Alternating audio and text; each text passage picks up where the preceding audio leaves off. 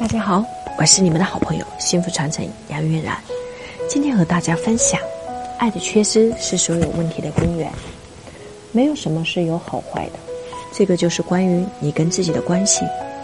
如果你跟自己的关系有很好的关系，就是你真的爱这个，就是你心里的爱确实是这个。你可以把它叫做宇宙，或者是真我。当你爱上了他，你有的每一种关系都会很好。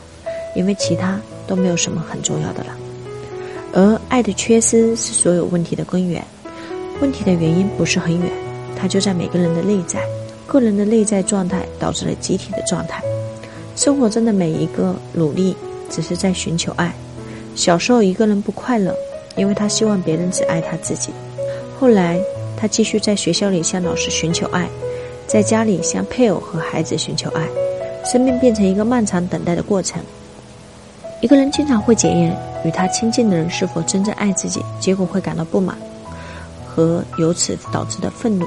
人们心中的爱只是索取、渴望和苛求爱，这个爱的索取被认为是爱，结果是挫败、气恼和绝望。每个人内在都有一片空白，人们使用关系来填补这片空白。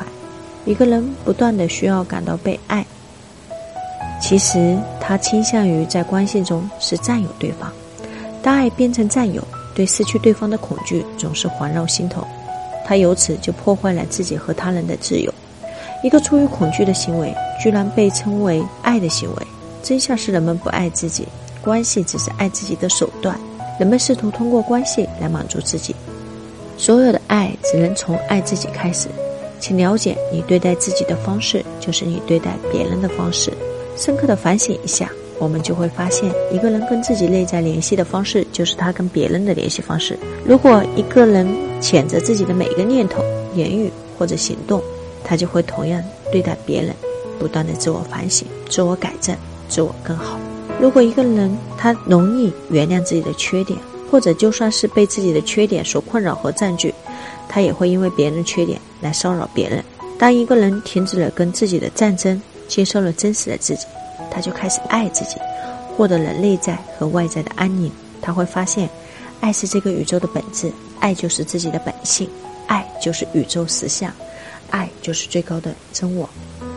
想学习更多两性课程精华，获得一对一杨老师情感答疑或见到杨老师本人的，请添加杨老师助理微信：幺九七二幺三四九幺八，幺九七二幺三四九幺八。